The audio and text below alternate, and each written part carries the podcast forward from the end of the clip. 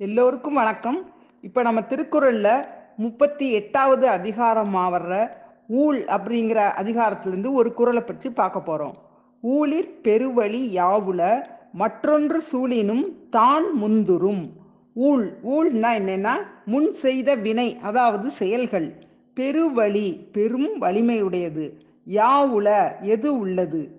மற்றொன்று வேறு ஒன்று சூழினும் இந்த இடத்துல என்ன செய்தாலும் அப்படிங்கிறது அர்த்தம். தான் முந்துரும் தானே வந்து செயல்படும். அதாவது ஊளை போல வலிமை உடையது ஒன்றுமில்லை.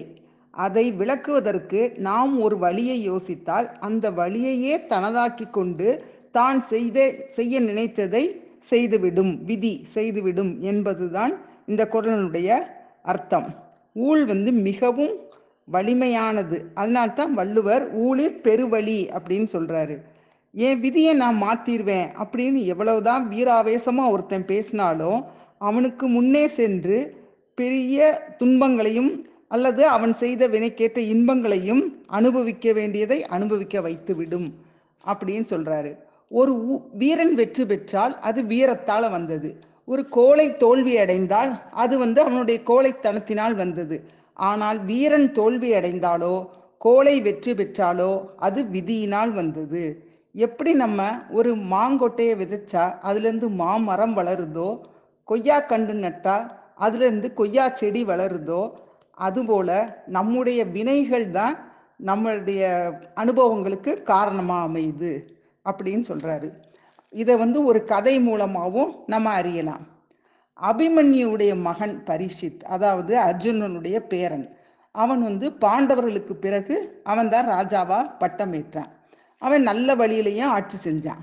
ஒரு நாள் காட்டுக்கு வேட்டையாட போனான். அங்கே வந்து ஒரு அழகியான மானை பார்த்தான். பார்த்து அதை பார்த்து அம்பு விட்ட உடனே அந்த மான் வந்து அங்கேருந்து தப்பிச்சு ஓடிடுச்சு அப்போ இவன் அதை பின்னாலேயே தேடி போகும்போது ஒரு மகரிஷி தவம் பண்ணிக்கிட்டு இருந்தார். அவர்கிட்ட அந்த மான் எங்க? அப்படின்னு அவன் கேட்டப்ப அவர் பதிலே பேசலை. இவனுக்கு எரிச்சலா எரிச்சல் வந்துருச்சு. உடனே என்ன செஞ்சான் அங்கே கீழே ஒரு செத்த பாம்பு இருந்துச்சு. அதை எடுத்து அவர் கழுத்தில் மாலை மாதிரி போட்டுட்டு போயிட்டான். கொஞ்ச நேரம் கழித்து மகரிஷியோட மகன் வந்து அங்கே வர்றான்.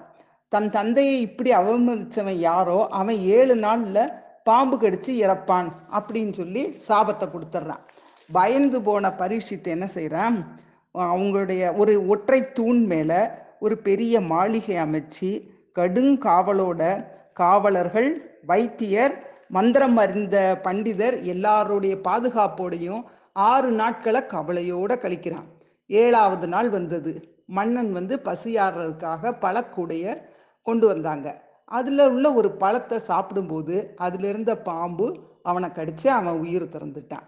இதுலேருந்து என்ன தெரியுது? விதி வந்து எந்த வடிவத்திலாவது வந்து நமக்கு செய்ய வேண்டியதை செய்யும்.